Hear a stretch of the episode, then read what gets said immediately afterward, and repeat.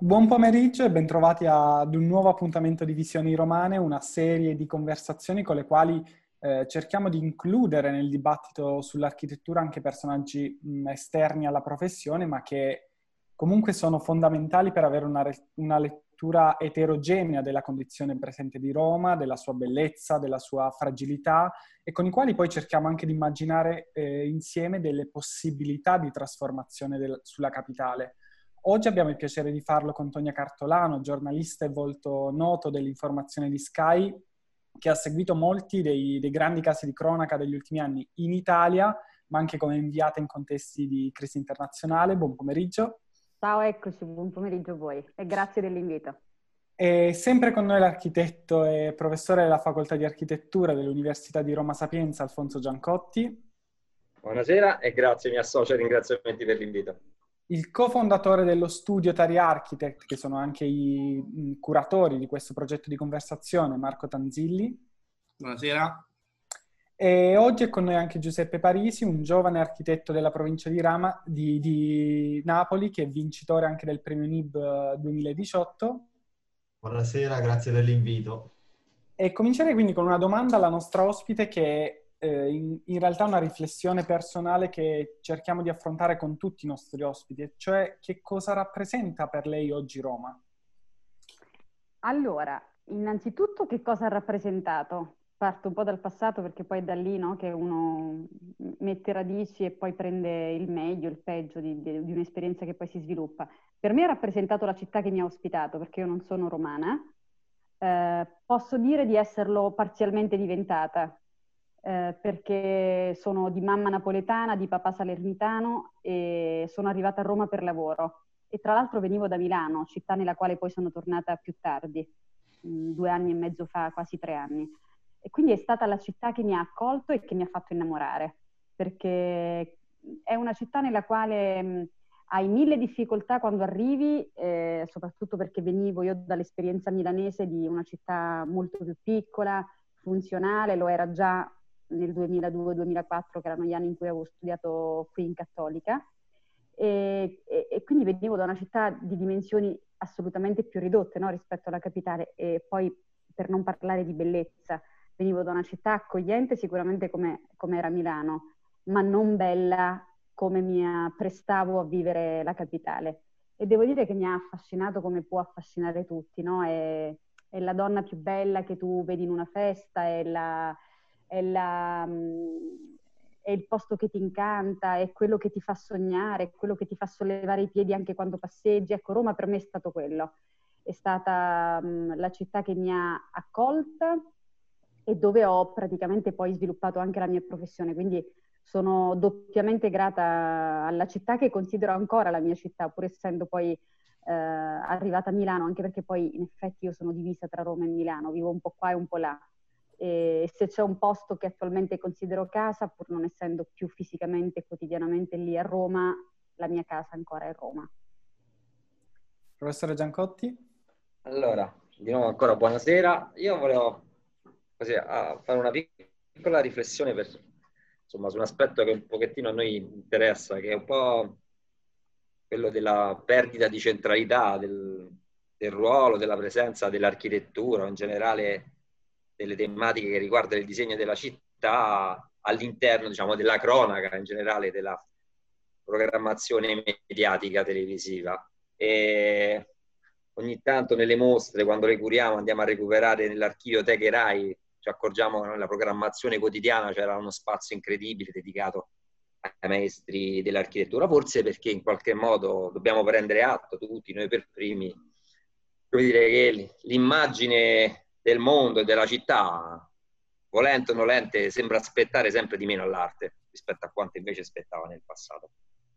C'è anche da dire che, insomma, senza fare troppo nome e cognome, però insomma, eh, sembra anche quasi che uh, si privilegi nelle figure la capacità di attrazione mediatica no? di alcuni personaggi che possano generare sensazionalismo, fare tutta una serie di intellettuali, forse a discapito, questa è un'opinione mia personale, un po' della, da un lato della qualità dei contributi e dall'altro della possibilità un po' di andare in profondità su alcuni temi, no? rimanendo in superficie così rimane anche un po' in superficie anche l'immagine delle nostre città. E allora mi faceva piacere avere una sua opinione, fermo restando che molte delle responsabilità sono sicuramente degli intellettuali che qualche modo non sono riusciti ad intercettare quelle che possono essere, quello che può essere l'interesse eh, dei media in genere. Però insomma, non so, volevo un riscontro positivo e negativo su questa riflessione. Professore, posso dirle che io pensavo, ascoltandola, che di fatto eh, la, mm, l'architettura in effetti ha una grande affinità mediatica, anche col mestiere che io faccio di raccontare i posti, il mondo, le persone, perché ha una caratteristica di grande rappresentatività. Quindi quale arte migliore se non quella per poterla anche portare, diciamo, nella comunicazione di massa? Però evidentemente forse sia lei che io, che rappresentiamo due mondi diversi in questo momento, quindi sia voi che noi, dobbiamo una sorta, fare una sorta di mea culpa. Evidentemente da parte nostra c'è quello che lei diceva parzialmente vero, eh, la, la, necessità di trovare figure che siano eh, par- particolarmente sexy dal punto di vista del racconto, no? Quindi quando c'è troppo tecnicismo, evidentemente questa cosa è, è, diventa meno comunicativa e quindi anche la nostra scelta di non privilegiare un settore come appunto quello del, dell'architettura. Quindi da un certo punto di vista una responsabilità parziale c'è ed è la nostra.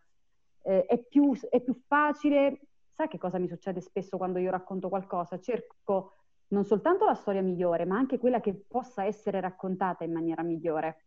Ha capito che cosa intendo? Sì, sì. Allora, a questo punto, sa che cosa devo dire? Che dopo aver fatto il mio mea culpa, provo a discutere con voi di quale potrebbe essere il vostro. Quindi evidentemente mi lasci dire che probabilmente c'è da parte vostra un problema di linguaggio. Cioè il fatto di rimanere tante volte incastrati in tecnicismi, in linguaggi un po' altisonanti, in circoli un po' ristretti, in camere in cui ci si parla soltanto tra architetti, in cui il mondo c'è fuori però, e invece è quel mondo lì che ci deve performare, che ci deve poi formare. Quindi evidentemente anche la incapacità, secondo me, di rendere comunicativi certi ambiti ne fa poi, eh, diciamo, è come se si autoescludessero, ho capito che cosa intendo, con una modalità di linguaggio che è inaccessibile ai più. E invece la nostra necessità è quella di rendere accessibili le cose che raccontiamo e di renderle sexy, appealing, eh, attraenti, no? Essere... E voi tante volte non lo siete. No, no, è vero, secondo me questa questione del linguaggio è una cosa sulla quale noi riflettiamo spesso perché insomma, ripeto, poi c'è questa... No? Rendere questo mestiere partecipabile, che significa che, come diceva esatto, De Carlo, però che significa far sì che le persone, come dire, si sentano parte attiva è, è forse la cosa più difficile. Poi inevitabilmente, purtroppo, la distanza genera un'altra distanza, no? e quindi indubbiamente poi i poli si, si allontanano, però sicuramente, insomma, questo questo tema del linguaggio è sicuramente uno dei più centrali, anche che è uscito nel corso di queste... Io credo che sia quello, cre- credo che sia quello, sia prevalente, anche perché le posso dire una cosa, non, non sono poche le serie o anche i canali tematici che parlano di architettura, per esempio. Sì. E quindi lei come se lo spiega? Perché evidentemente quando il pubblico è all'altezza, voi parlate, siete comprensibili. Quando invece quel tipo di argomento vuole essere portato alla mercé di, di tutti o dei più, se voi non siete all'altezza e adeguati nel linguaggio di chiamarlo, i giovani dicono potabile, chiamarlo accessibile, chiamarlo eh, percepibile, quella cosa rischia di non arrivare. E visto Vabbè. che la comunicazione è fatta di un'informazione che deve transitare ma deve raggiungere l'altro, se questa capacità non c'è, allora quell'oggetto si sottrae all'essere un oggetto buono di comunicazione, capito? No, da un lato è vero e poi mi taccio, però dall'altro secondo me ci dovrebbe essere lo sforzo, cioè questo io lo sento come necessità, in qualche modo di riportare un po' all'interno del dibattito corrente anche quella che può essere la dimensione del lavoro intellettuale. Questo secondo me è, è, dire, è importante perché molte delle trasmissioni, è vero, comunicano, però sono lavorano molto sulla superficie, ma questa non è un'accusa, eh, è, però che ne so, penso, no? ne abbiamo forse accennato in qualche altro incontro, no? penso a questa esperienza straordinaria che è stata, che è stata l'estate romana, no? con la stagione di Renato Nicolini, in cui, che ne so, portava Ronconi in periferia e, tutti gli abitanti delle periferie andavano a vedere lo spettacolo di Ronconi. Quindi probabilmente, come dire, forse c'è da fare un lavoro un po' più collettivo, che non è solamente il mondo dell'informazione, ma anche di quello politico, in qualche modo per recuperare, non so, quello che possa essere il valore e l'interesse di tutti ad alzare un po' l'asticella della conversazione. Posso, questa... dirvi cosa, posso, dirvi anche che cosa penso in questo momento, che noi, eh, questo è un, un difetto non, nel quale non riesco veramente a vedere nulla di positivo e neanche nulla di recuperabile, il, il difetto di eh, quantificare tutto. Cioè noi, è, è, l'errore che noi facciamo nella città di Roma, che abbiamo la città più bella del mondo e non siamo in grado di farlo diventare capitale, cioè proprio capitale da, non dico da sfruttare perché è brutto, ma da farla diventare davvero la capitale eh, della mm, capitale mondiale, posso dirlo, non avrei detto soltanto della bellezza, non è della bellezza, la bellezza con la B maiuscola forse sì, eh, non siamo capaci di questo perché se non quantifichiamo, che non significa fare eh, entrare o attrarre un milione di turisti, uno in più, uno in meno, da trasformare in capacità ricettiva dei, uh, degli alberghi o comunque delle case vacanza o quello che è, cioè proprio entrare nel, nella convinzione che la cultura, anche quello che noi non tocchiamo è risorsa e se non capiamo questa cosa qui è quello che dice lei, cioè è intellettuale, certo, perché la cultura non è che tu la tocchi, non per forza è la statua o è il palazzo o è il Colosseo o è, il, è l'oggetto, no? È una questione di, anche di, di, concezione, di come noi siamo abituati a vedere il mondo. Se questa cosa qui... Pienamente. Eh, se noi pensiamo che tutto quanto debba essere monetizzabile, quantificabile, gli dobbiamo dare il numerino e il codice, e allora eh, succede quello che dice lei, che il lavoro intellettuale viene considerato quasi di meno valore rispetto ad un altro, o comunque alla mercé di pochi, insomma. Giuseppe? Sì, la mia più che altro è una riflessione più che una domanda. Uh, io non conosco benissimo Roma, però uh, so bene che ne, con la giunta di Rutelli negli ultimi 15-20 anni, uh, diciamo, fino al 2008, quando vediamo Rutelli comunque al governo, con il modello Roma si è avuta si è tentato di predisporre un processo di cambiamento basati sull'economia, sul turismo, eh, la cultura e anche la finanza e poi i media. Però fino diciamo, agli ultimi anni, della, fin quando poi non è arrivata la crisi economica globale, si è visto che sono aumentate anche le disuguaglianze sociali. Uh, questo secondo me è, un po' dovuto al fatto che uh, è vero che la TV, i media in generale, i giornali di, parlino di architettura, ma non si affronti in realtà il, il, tema della distanza tra i ceti medio-alti e quelli bassi delle periferie di Roma uh, e soprattutto non instaurando un confronto continuo con le comunità per capire cosa si vorrebbe, cosa manca, perché arrivare in periferia solo per i casi di, di cronaca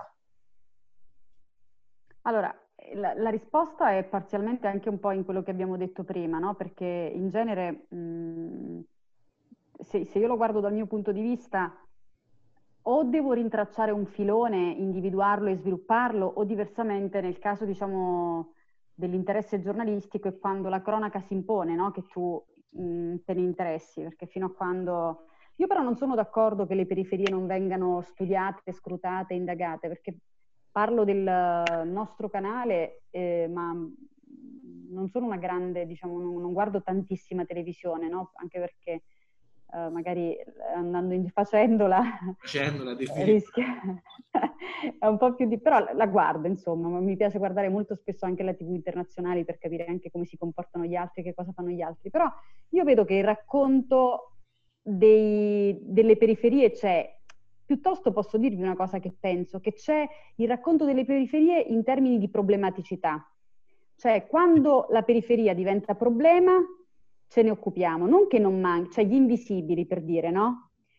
Quando noi andiamo a cercarli, quando magari c'è un caso eh, che li impone alla cronaca, oppure la periferia quando? Quando magari ammazzano qualcuno, stuprano qualcun altro, cioè in questo senso, quindi non che manchi l'approccio alla periferia o l'interesse verso le zone lontane dal centro. Il problema vero è che lo interpretiamo e lo raccontiamo solo in chiave problematica, cioè non la vediamo come risorsa, avete capito che cosa dico? Mhm. Non vediamo quel luogo fisico e quello spazio come una risorsa, ma semplicemente un problema che si è imposto e che io devo considerare. Questa però è un po', lasciatemi dire, anche la, dire, la caratteristica eh, del racconto mediatico nazionale e forse, oserei dire, anche internazionale. Poche volte, poche volte, guardando anche la TV internazionale, poche volte vai in un posto quando non è successo nulla o per esaltarne la bellezza, non so come dirvi, o per raccontare la storia bella. Sono più le volte in cui è la storia brutta che ti fa arrivare poi magari a scoprire che in quella periferia c'è un pezzo di bello. Raramente Ma avviene questo, il contrario. Tonia, scusami, questo secondo me è perché? Cioè il discorso, adesso mi viene in mente, no? tutti i telegiornali alla fine appunto le notizie, la maggior parte delle notizie se non è politica sono diciamo, di cronaca nera, di cronaca, eh sono brutte, diciamo. È difficile che invece, ma questo perché? Perché il telespettatore vuole sapere questo, secondo te? È una questione di... Ma guarda, in genere quando le cose vanno bene non assurgo una notizia, cioè perché una cosa che funziona non è una notizia in sé, la notizia è una sorta di, ora la dico banalmente per, proprio per essere accessibile nel linguaggio, che interrompe una ordinarietà. Quindi se c'è un tram che funziona o la metropolitana che è puntuale, non è una notizia, perché dovrebbe interessare la gente se è un servizio che c'è, che funziona, che è operativo? E quando quel servizio viene interrotto e può creare un problema di mobilità, di, eh, di, di, di, di esperienza della città, di problema per il turismo, allora si impone perché interrompe l'ordinario. E ah. quindi quella è la notizia. E poi quando questo? Quando la notizia è di per sé una cosa che interessa i più. E se i più hanno, come dire, l'esperienza di un mezzo che funziona, non sono interessati. Potrebbe interessare eh, le buche della città, tanto per parlare di una cosa che conosciamo tutti quanti molto bene, quando quella cosa interessa a molti perché molti magari ci hanno rimesso la marmitta, le, le ruote dell'auto, eh, rotto magari un pezzo della propria vettura, cioè è quello che interrompe il... Um, sì, l'ordinario, che interrompe il, il, il positivo, non so come dire. Poi io ho il mio sogno e la mia ambizione personale che è quella di fare un TG delle buone notizie, che è una cosa che vado ripetendo ma che, che rischio di essere un po' naif e un po' accusata di, mi viene spesso detto, vabbè ma tanto eh, le, le, buone notizie non sono notizie. Ecco, invece secondo me lo sforzo che bisognerebbe forse fare un po' di più anche nel nostro mestiere, e qui faccio un ennesimo mea culpa, è quello di individuare non le, soltanto le belle notizie, ma di dare una lettura positiva dei fatti tante volte. Cioè certo. il ponte di Genova, faccio un esempio, voi, una cosa che per voi è evocativa e che, che, che capite, che ci capiamo quando parliamo, il ponte di Genova. Ponte, mm, ex Ponte Morandi, quello che si sta costruendo è stata una notizia di cronaca per cui tutti quanti ce ne siamo interessati per quello che è successo due anni fa e per, eh, diciamo, anche per la storia affascinante in sé no, che ha quel, quel ponte. Eh, Genova però è anche l'idea di un modello nuovo. E quindi io quando racconto Genova mi piace raccontare anche questa cosa qui, cioè che Genova è la tragedia, è i morti, è la valle mm, di Genova che è stata isolata, è stata la città spaccata, ma Genova è anche è, mm, portatore, portatrice, la città di un modello nuovo di infrastruttura, di un modello nuovo di burocrazia superata e di una capacità di realizzare grandi infrastrutture. Pensate quanto, tempo, quanto poco tempo è passato e lo inaugureremo, credo, alla fine di, di, del mese di, di, luglio, agli inizi di agosto, il nuovo ponte. Mm-hmm. Cioè, quindi è la capacità di, e questo è veramente una nostra responsabilità, è la capacità di trovare anche il positivo in una storia brutta, che non è soltanto, ah, raccontiamo eh, le persone che salvano oppure eh, il terzo settore o quelli che ripartono, no, è proprio tentare di trovare in una storia grande, in una hard news, anche un risvolto positivo che è il problema posto, cioè la, la questione ha posto il problema della valle spezzata e tutto quanto, ma ha anche imposto una nuova possibilità di intendere i lavori di, per grandi infrastrutture in termini di rapidità e quindi di capacità di realizzare una grande opera nel giro di poco. No? l'avrete letto, seguito? No? no ma guarda, non voglio rubare il lavoro a nessuno, ma mi è arrivata adesso la notifica sul telefonino che la prima auto ha attraversato ah, sì. il ponte di Genova con la guida Pietro Salini. Ah, vedi? Non è a stato caso. Leggevo prima. Quello volevo dire, noi in realtà... Ah, è venuto anche lui? Abbiamo, sì, abbiamo parlato sia con Salini che con Massolo di eh, Presidente di Ah beh, che meraviglia! Quindi comunque il tema Ponte di Genova è uscito. Lo conoscete bene. E immagino lui, lui, quanto vi abbia esaltato, no? La, la capacità sì, di fare quello che hanno fatto nel giro Ma in realtà devo dire, non l'hai saltata neanche più di tanto, neanche Massolo, perché effettivamente hanno detto per noi è, è ordinario fare un ponte in un anno e mezzo cioè, il fatto è... Non quando fai una grande infrastruttura.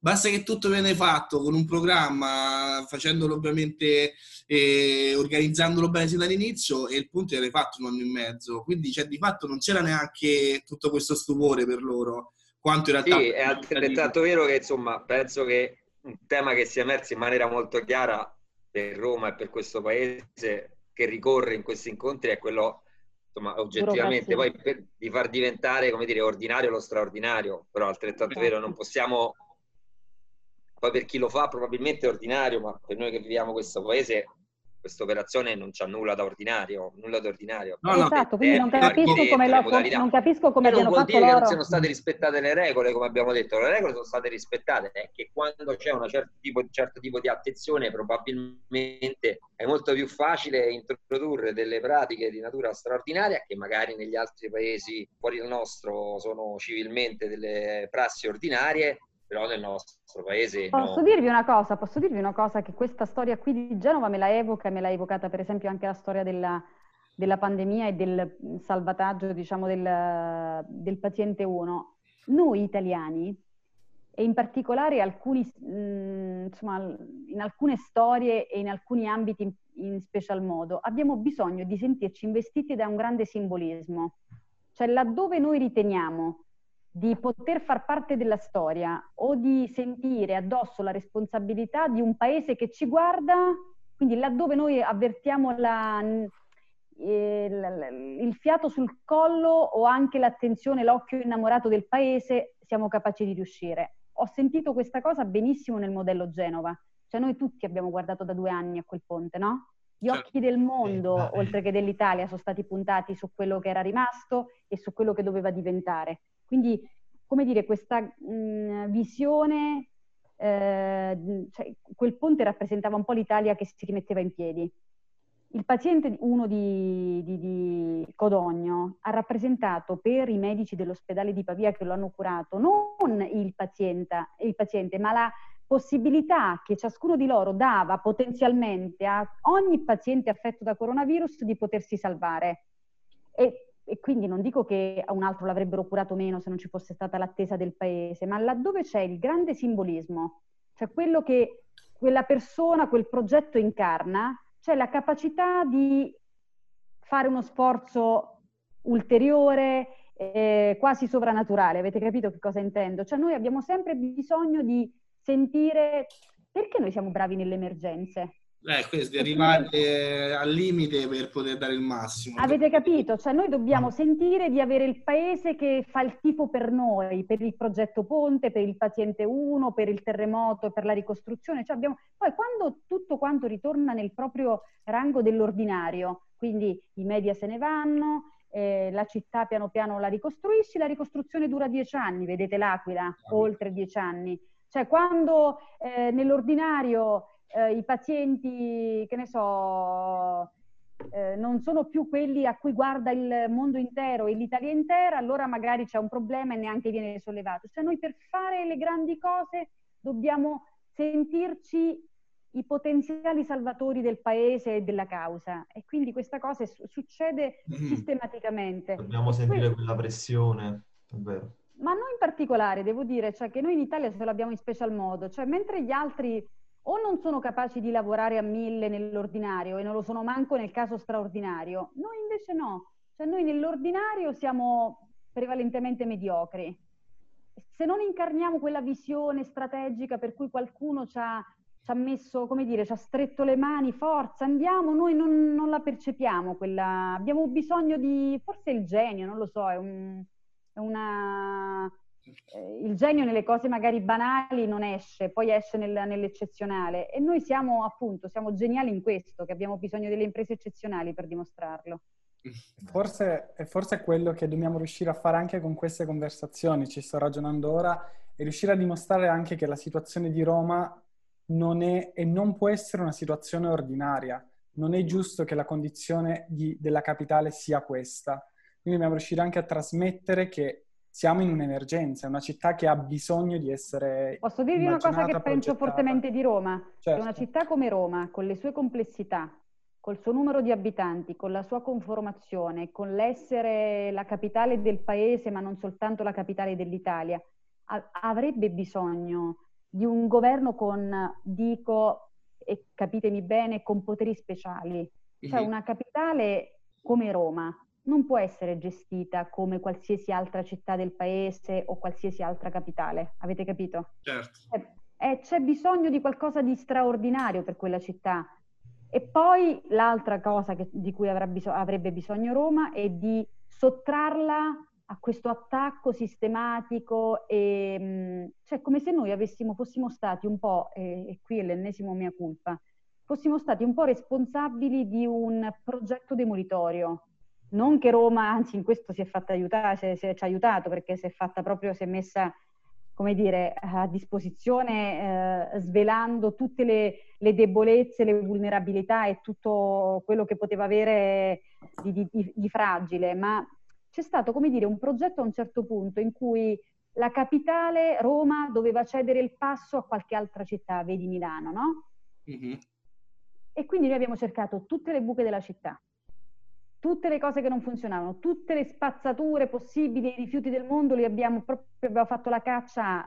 Certo, non sto dicendo che abbiamo visto cose che non c'erano, ma le abbiamo addirittura esasperate e questo lo ha fatto una parte politica, i media sono stati anche loro complici di, perché poi appunto quando, quando c'è qualcosa che è facilmente raccontabile, molto attraente no? nel, bene, nel bene e nel male, si si, si presta... Marcano l'onda i media. Eh sì, ed è quello che è successo, no? Voi avrete memoria di tutto quello, voi stessi immagino che con questi incontri abbiate l'ambizione di riedificarla, no, Roma, e di rimmaginarla in una maniera un po' più nobile rispetto allo spazio angusto e mh, mm, mediocre nel quale è stata relegata ultimamente, a favore di una città Milano che ha migliaia di limiti, certo. che ha certo. grandi potenzialità, ma anche tantissimi limiti. Quindi, ehm, secondo me, prima di tutto bisognerebbe partire col vedere Roma come una città diversa. Mm-hmm.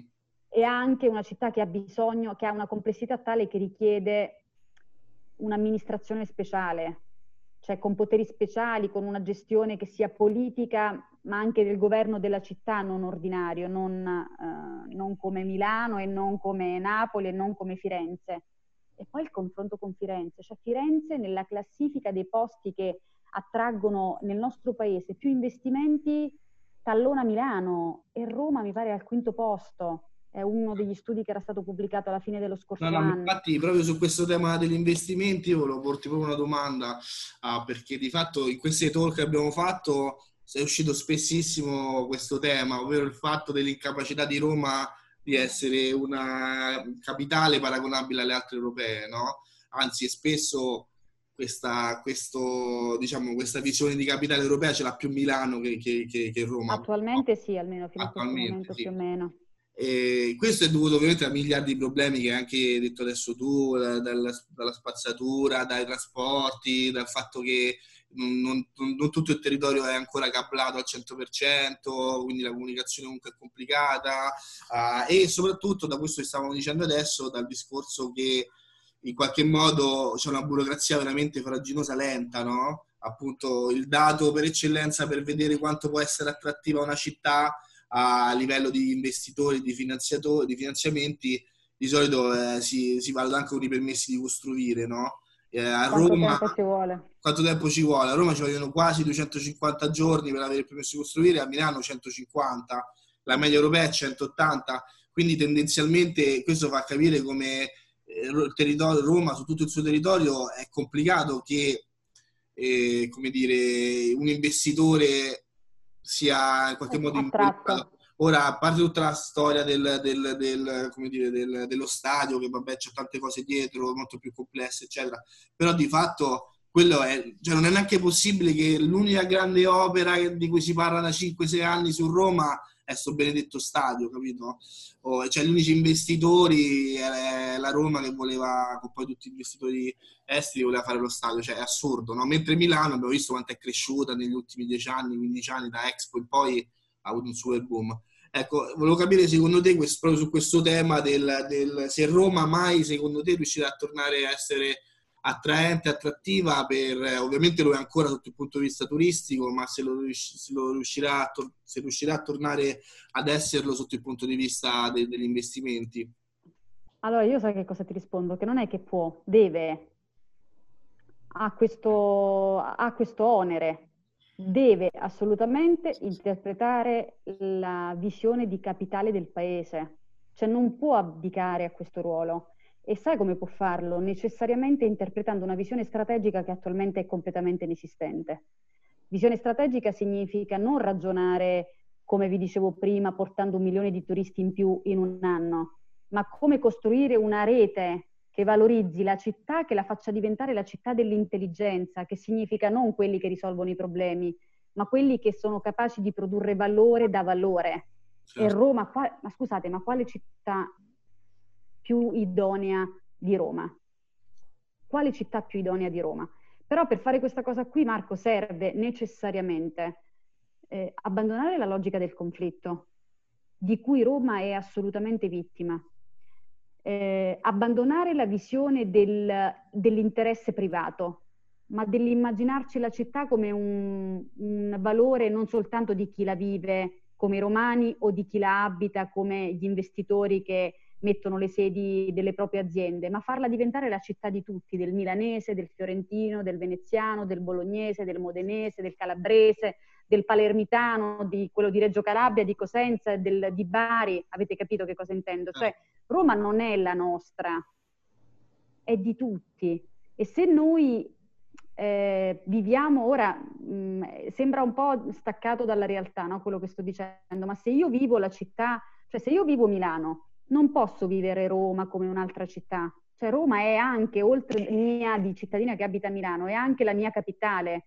Se certo. invece Roma vive la logica del conflitto in, innanzitutto interno, tra romani e romani e tra una parte dei romani e, una parte, e un'altra parte dei romani, e poi nel conflitto esterno, regionale, intraregionale tra Roma e Milano, mm-hmm. oppure tra Roma e un'altra capitale.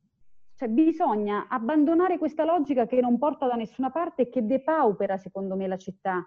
Cioè bisogna immaginarsi una città nella quale dobbiamo dire, signori, vogliamo che sia capitale dell'intelligenza, vogliamo che sia il traino culturale del paese, vogliamo che sia il valore dell'Italia e non credo che manchino eh, le risorse, probabilmente tante volte mancano gli strumenti, ma non perché non esistano, ma perché non siamo in grado di reperirli. Quindi immaginiamoci una città di, in questo senso e quindi altro che, cioè, ma perché, scusatemi, ma perché Roma è meno di Firenze? No, no, ma senza evito di fare eh, posizioni che, poli- che, che, che polarizzano No, cioè, ma, ma perché Firenze può tallonare Milano e non la può tallonare Roma, che è la capitale? No, no, ma in termini di non la può superare addirittura, no? Però il tema è un altro, un altro tema che è uscito spessissimo in queste conversazioni è l'incapacità di Roma, cosa che invece Milano ha avuto, di riuscire a fare una, un programma, una visione che poi sarà anche l'ultima domanda che ti farà Marco, che facciamo a tutti gli ospiti, però c'è proprio questa incapacità della politica romana di fare una visione a 30, 50 anni, a 100 anni. Troppo provinciale, troppo provinciale. Roma ha avuto negli ultimi anni una visione poco internazionale. Eh, purtroppo... Dovuta probabilmente anche al, al, um, allo standing degli, degli, ultimi amministratori. Cioè, eh... Il tema è anche... Su questa cosa co- concordo anche io, nel senso che cioè, quest- Roma secondo me ha la necessità di aprirsi. esatto. cosa che non faccio. Questa è una città, ci riflettevo mentre voi parlavate, che storicamente, millenariamente è sempre stata una città chiusa, perché c'è una quantità infinita di risorse, per cui se lo poteva permettere, ma chiusa esatto, tutto, eh? esatto. chiusa, chiusa gli innessi da fuori, perché dire, non è che Roma aveva bisogno di altro nel, nel Medioevo, nel Rinascimento, nel Barocco, non c'è mai avuto bisogno di niente. E, e invece adesso delle risorse di questa città si stanno esaurendo e questa Roma ci ha sempre avuto il vanto di non aver mai avuto bisogno di niente, no? ma parlo anche in termini di, di lavoro, cioè quante volte abbiamo letto no, di grandi aziende che volevano venire, impiantare, Roma, diciamo, Roma ha sempre dichiarato di poter fare a meno di tutto. Non ci serve nulla. Delle grandi aziende, dei grandi investimenti, dei grandi posti di lavoro. E invece questa, come dire, alla fine credo che sia emerso come questa, queste risorse non, non fossero poi in realtà così infinite, ma fossero invece finite. E credo che abbia necessità di aprirsi. E per aprirsi c'è bisogno di coraggio e c'è bisogno di una visione perché sai fin tanto che tu ti basta quello che hai lo gestisci e, e, fine, ma nel momento in cui hai bisogno degli altri o c'è una visione oppure tracolli, che è quello che secondo me... Devi avere la capacità di guardare oltre il tempo, cioè non, bisogna proprio cambiare per chi gestisce Roma, per chi l'amministra, per chi la vive, anche per chi la vive, anche per chi sì. la vive, professore, certo. anche per chi la vive. Abbandonare il fatto che noi la viviamo, io sarò in vita fino a 80 anni e quindi per i prossimi 40 devo pensare, io non devo pensare per i prossimi 40 anni. Roma, quello che le dicevo prima, è di tutti quanti, non è soltanto mia per il tempo che la vivrò, o non è soltanto del romano o del milanese, cioè è di tutti. Quindi se non abbiamo la visione di... È come l'ambiente nel quale il Papa, no? ieri l'avete sentito, ha detto quelle cose bellissime a proposito dell'ambiente. Cioè, il Papa dice, era un messaggio fortissimo quello di ieri all'Angelus, dice questa è stata un'occasione che ci ha, quella del Covid, del coronavirus, che ci ha offerto la possibilità di capire quanto paradossalmente anche quanto siamo capaci di poterlo gestire bene l'ambiente quando siamo in emergenza. Cioè abbiamo, lui parlava di silenzio, delle nostre città più deserte, più in ordine, del, dei riflessi positivi chiaramente sull'ambiente. Quindi fino a che tu hai una visione, diciamo, circoscritta a, all'anno o a pochi anni, questa roba qui non ci pensi perché tu dici tanto non sarà un problema mio. È quello che dovrebbero avere gli amministratori, professore, la capacità di vedere anche oltre i propri 5 anni, i propri 7 anni, eh, i propri 10 certo. anni. Quello, propri... eh, no, quello è il problema, vedo. Quello il tempo è la più grande maledizione, perché il problema, questo ne abbiamo discusso anche altre volte, il problema de, della, della, dell'architettura delle città è quello che noi non ci concediamo il tempo invece per, bisogna concedere il tempo esatto. per cambiare le cose. Purtroppo siamo in un paese nel quale gli amministratori non programmano niente che vada oltre i quattro anni del loro mandato, ma questo vale un po' da Bisogna andare oltre la logica del mandato, altrimenti non andiamo da nessuna parte. Oltre la, la, la notizia è e quella. soprattutto chi viene dopo deve essere anche in grado di accettare quello che è stato fatto da, da quelli prima e portarlo avanti. Bravissimo. Non è soltanto il vedere i quattro anni, ma anche lo sforzo, lo sforzo sapete qual è, qual è oggi politicamente? Quello di demolire tutto quello che è stato sì. fatto, cioè di, di, non avere la capacità di trovare quello che di positivo c'è in una gestione precedente alla tua. Certo. E quindi tu impieghi una parte del tuo mandato, paradossalmente, quello successivo, a rifare cose che sono state fatte certo. bene o male, ma di, da quello precedente. E invece no, non c'è mai costruzione, cioè così è come se il gioco della Lego, è come se tu arrivi, vedi la base, prima demolisco, ora riprendo un'altra volta, e quindi non arriviamo mai su. Certo. Eh, quindi... Io credo che sia anche un problema derivato dal fatto che sussista troppo una visione egoistica in Italia, cioè non solo a Roma, ma ognuno uh, pensa a se stesso, al suo orticello, più uh, che avere una visione, uh, che è proprio quella che manca, una visione sulla collettività. È come se venisse meno il senso civico, il senso civile proprio di noi cittadini. Non c'è un programma, siamo abituati a fare delle distinzioni sociali ed è proprio quello che secondo me uh, rovina, ci fa denigrare poi dal resto anche del, dell'Europa. Esatto, è un nostro grande limite. Sì. Io, visto che si, cioè, accorciamo i tempi, vai, perché vai. vedo Marco che fa segnali vai, non convenzionali. Segnali di fumo. Esatto, no, io allora in maniera molto veloce volevo, mi ero posto insomma, l'obiettivo di affrontare un altro tema che secondo me poteva essere molto legato a quella che è la natura del suo lavoro, che è un lavoro che poi tra l'altro noi stiamo portando avanti da diversi anni, che è sulla dimensione affettiva degli spazi. No? Noi abbiamo questa un po' in ambiente accademico stiamo sentendo la necessità di iniziare a leggere le città, i luoghi, i posti in maniera un po' diversa da quella alla quale siamo stati convenzionalmente abituati.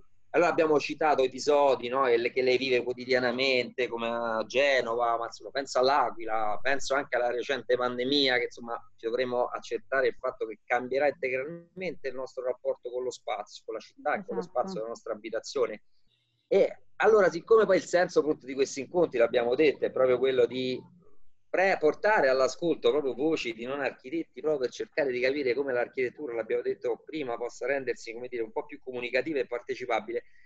Mi faceva piacere una sua opinione alla, luce di queste esperienze lavorative, proprio come uh, legge e vive il rapporto tra le persone e il territorio. Chiaramente lo vive in, in situazioni di particolare conflitto, ma in realtà ormai il conflitto è la cifra ricorrente della contemporaneità, ah, quindi non è che viviamo Alice nel Paese delle Meraviglie, per cui sicuramente dobbiamo imparare a vivere, a convivere col conflitto e magari a trasformarlo. Però mi interessava un'opinione, no? anche perché forse questo potrebbe essere un modo per iniziare proprio ad accorciare la distanza tra chi le città le deve immaginare e poi quelli che invece realmente le abitano. Quindi c'è un rapporto tra dire, persone e territorio che forse chi, chi, chi, lo vive così sua, può darci una lettura particolare. Allora, guardi, professore, mi fa venire in mente ora il modo in, il modo in cui noi abbiamo vissuto questi, questi, mesi, questi più o meno 100 giorni.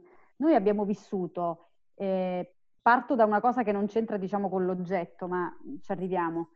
Eh, abbiamo vissuto gli altri come potenziali ehm, nemici perché avrebbero potuto infettarci che cosa ci hanno tolto? Il contatto fisico che è una delle cose basilari, paradossalmente tra i parenti, se ci pensate, no? Gli abbracci, la stretta di mano, questa fisicità che poi nei popoli mediterranei, in particolare nel nostro, è, è spiccatissima.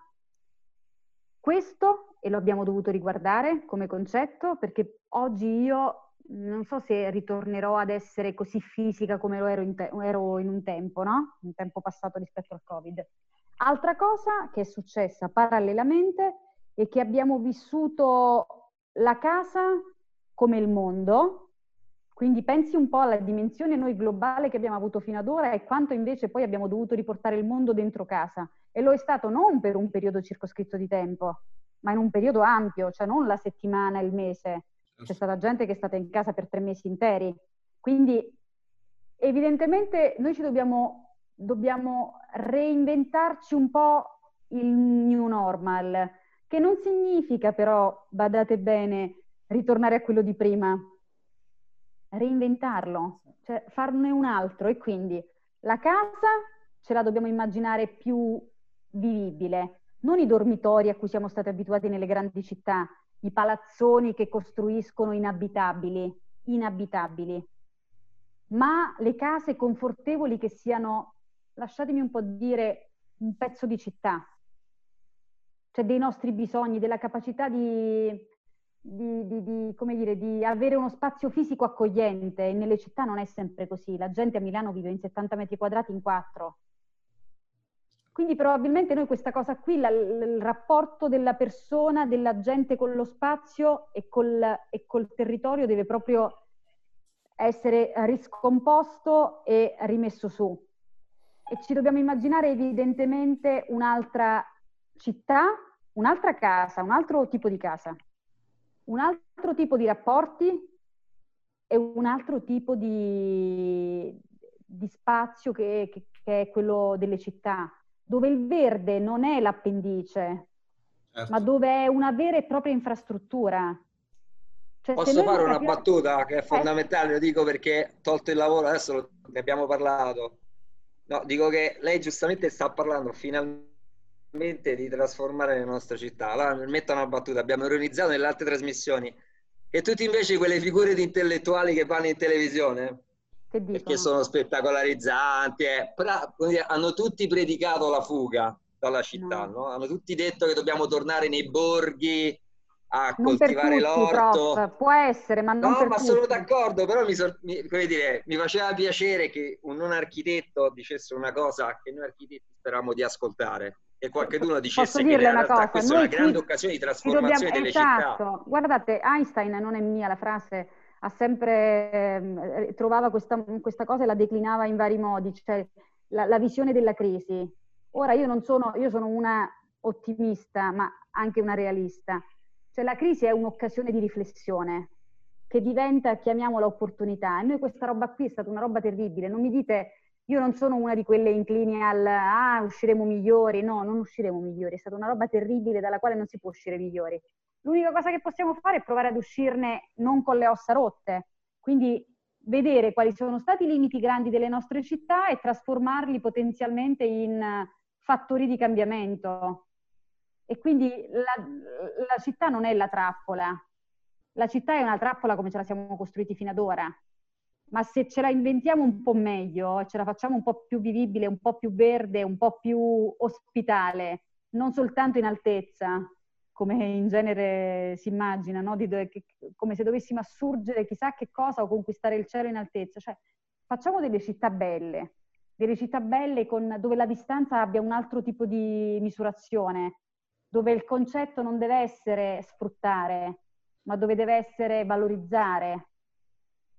Cioè il verbo, l'imperativo deve essere un altro, non è usiamo ogni piccolo spazio, ah, dal, da quel quartiere eh, facciamo uscire quattro boschi verticali o avete capito? Cioè il eh, bosco, ce, eh, il bosco ce, l'abbiamo, ce, l'abbiamo, basso, non ce lo dobbiamo avere per forza verticale. Capisco i, i pruriti intellettuali di, di, certi, di, certa parte diciamo, dell'architettura, della, dell'ingegneria, della, dei visionari delle città.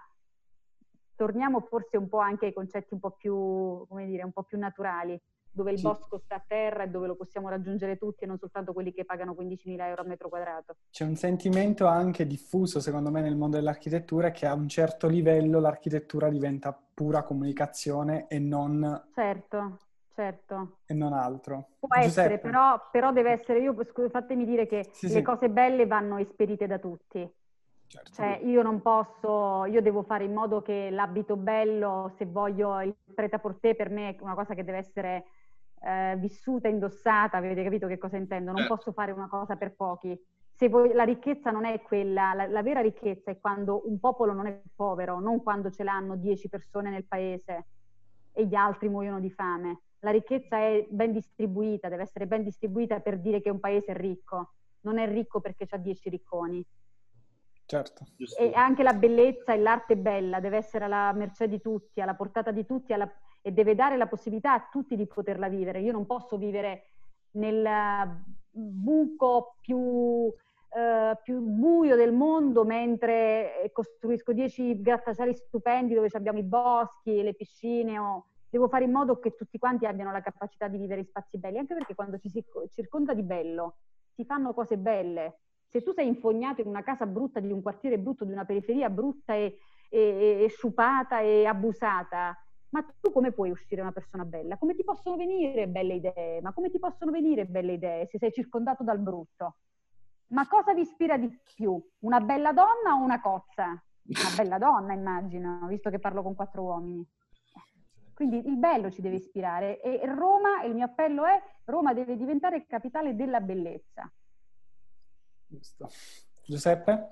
Sì, diciamo che è già stato anticipato un po' quello che volevo chiedere circa le disparità, no? Lei parlava tanto di 15.000 euro al metro quadro del bosco verticale e perché non portare, diciamo, quel bosco a terra dove è che dovrebbe stare, però dall'altra parte c'è quella, quella parte di edilizia speculativa inadeguata eh, di cui poi oh, se ne riempiono le nostre città, non solo Roma, ma anche un po' tutte le periferie, e proprio con il Covid que- le persone che abitano queste, diciamo, queste residenze, questi palazzoni che lei citava, ha subito comunque delle pressioni maggiori rispetto a chi ha la possibilità di avere un giardino, di una bella casa, eh, di certo. degli ambienti spaziosi. Quindi, visto che l'architettura ha sempre condizionato il modo di vivere delle persone da sempre, nel modo, diciamo, in modo positivo e negativo, secondo lei come, potrebbe come potrebbero arrivare esempi giusti di architettura nelle nostre città?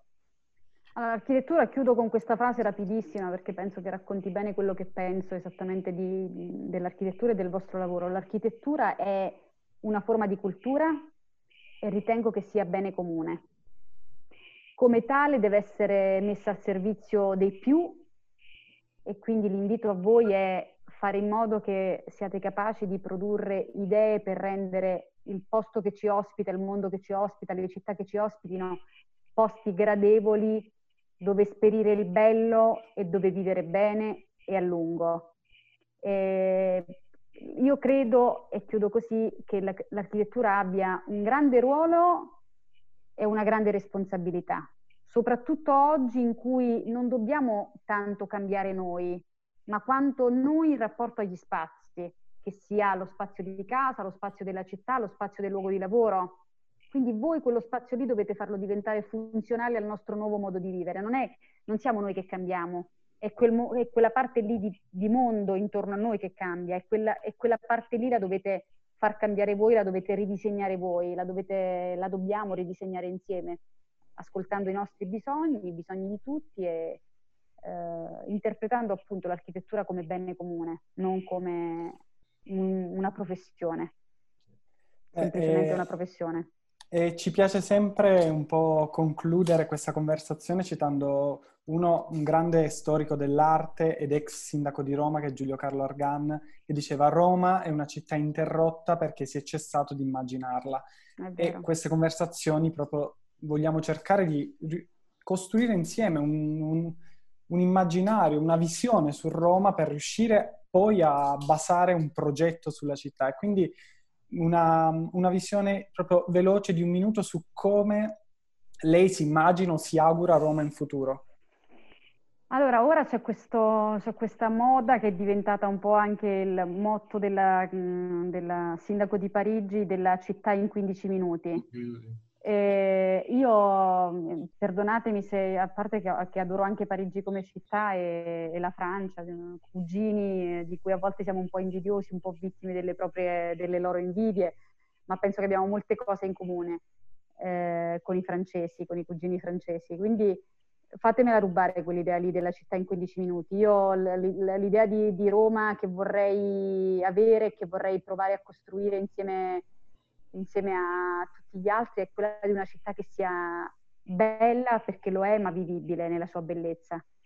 Mi sono, mi sono chiesta perché io Milano la vivo di più di quanto vivessi Roma. Perché Milano la raggiungi più facilmente, mi arrivi al cuore in maniera più rapida. Roma ti sfianca per i sacrifici che ti chiede, cioè è una città che ti prende troppo rispetto a quello che dà paradossalmente in termini di esperienza. E quindi è come se ti affaticasse talmente tanto che tu ci rinunci e dici, senti, ma il Colosseo io... Cioè io per esempio quando sono arrivata a Roma ed era il 2004, io mi ricordo che facevo delle passeggiate fantastiche in giro a piedi, invece, poi a un certo punto non so che cosa è successo, si è talmente tanto imbarbarita che io ho smesso anche di abitarla cioè la vivevo, l'abitavo ma non la vivevo, mm. cosa che invece mi è stato più facile fare a Milano, perché è una città che si, come dire, che si sforza di essere accessibile. Roma a un certo punto ce lo siamo dimenticati che dovesse essere vissuta, non solo abitata. E quindi, a, meno che non hai la fortuna di abitare in supercentro e di andare a piedi in giro e a goderti le bellezze appunto della, della città più bella del mondo, fatemelo dire, eh, tu questa cosa qui dalla periferia lo fai poco. E quindi dove abiti a Roma? Se tu abiti a Torbella Monaca, abiti a Roma? No. Ma se tu abiti ai quartieri più... Ma tu abiti a Roma, tu Roma manco hai idea di come sia. E, la, e probabilmente la vedi una volta l'anno. E quindi secondo me la città bella, la città eterna, deve essere una città di tutti, ritorno al concetto che ho detto prima. E la città di tutti è quella che, che deve essere possibile vivere.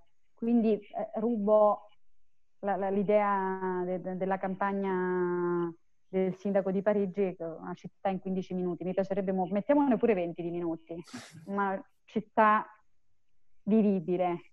Una città bene comune. Eh sì, eh sì, esattamente.